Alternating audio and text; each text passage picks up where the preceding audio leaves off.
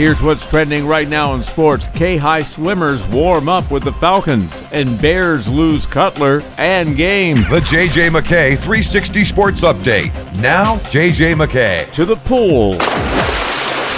The K High swimming and diving team competed in its second meet of the weekend at the Augustus Brown Pool in Juneau. Kings beat out Thunder Mountain by one point to claim third place, while the Lady Kings placed fourth. Juneau Douglas won both the boys and the girls' meets. Here are some of the highlights. Laura Sherrill placed second in the girls' 100 yard butterfly. Big meet for the guys. Keegan Ryan grabbing first in one meter diving. Jared Worsler second in the 500 yard freestyle. And Maury Mearson second in the 100 yard butterfly. Full individual and relay results from both meets printed in today's edition of the Ketchikan Daily News. Battle for the wild card spots getting red hot in Seattle last night. Blue Jays in town, and depending on the game, could be number one, two, or three on any given night. Jays got proactive in the third, though, off Taijuan Walker. Swinging and drive, deep left. This one is back and gone. Number 41 for Bubba Lee.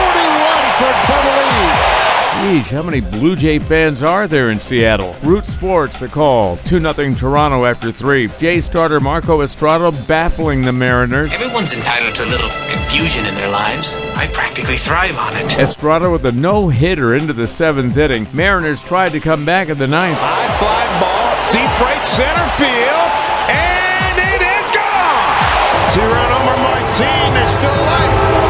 Blue Jays beat the Mariners 3 2 in the opener of a critical three game series, pulling even with Baltimore for the first wild card spot. Monday Night Football Eagles in Chicago, and after last week's win over the Browns, the whole world's talking about rookie quarterback Carson Wentz. I mean, even world leaders. Barack, you got to get on the Wentz wagon. Say, we, they, we got a new quarterback. We got hope in Philly. Yeah, let me know if Vladimir Putin comes on board there, Mr. President. Damn, that was funny. you thought Carson Wentz was good in game one? How about last night? Wentz fires. He's got Burton.